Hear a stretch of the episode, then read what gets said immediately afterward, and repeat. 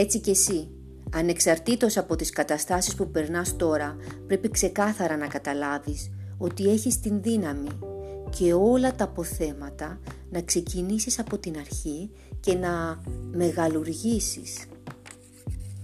Ο Βίκτορ Φράγκλι, Βιενέζος ψυχίατρος που κατά τον Δεύτερο Παγκόσμιο Πόλεμο φυλακίστηκε στο στρατόπεδο συγκέντρωσης στο Auschwitz, από που κατάφερε και να επιβιώσει.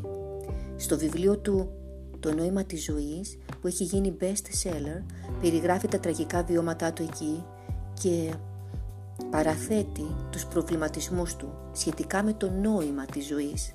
Σύμφωνα με τη θεωρία του λοιπόν, πρωταρχικό κίνητρο του ανθρώπου αποτελεί ανάγκη να βρει νόημα στη ζωή του. Ένα ισχυρό νόημα στη ζωή κάνει τον άνθρωπο πιο ανθεκτικό απέναντι στη βιαιότητα και στο περιορισμό. Ο ίδιος συμπέρανε ότι ακόμα και στις χειρότερες συνθήκες ο άνθρωπος έχει πάντα την ελευθερία. Έχει μια ελευθερία να επιλέξει τι στάση θα κρατήσει απέναντι σε αυτές, στα γεγονότα και στις καταστάσεις. Άρα τα γεγονότα δεν παίζουν και πολύ μεγάλο ρόλο.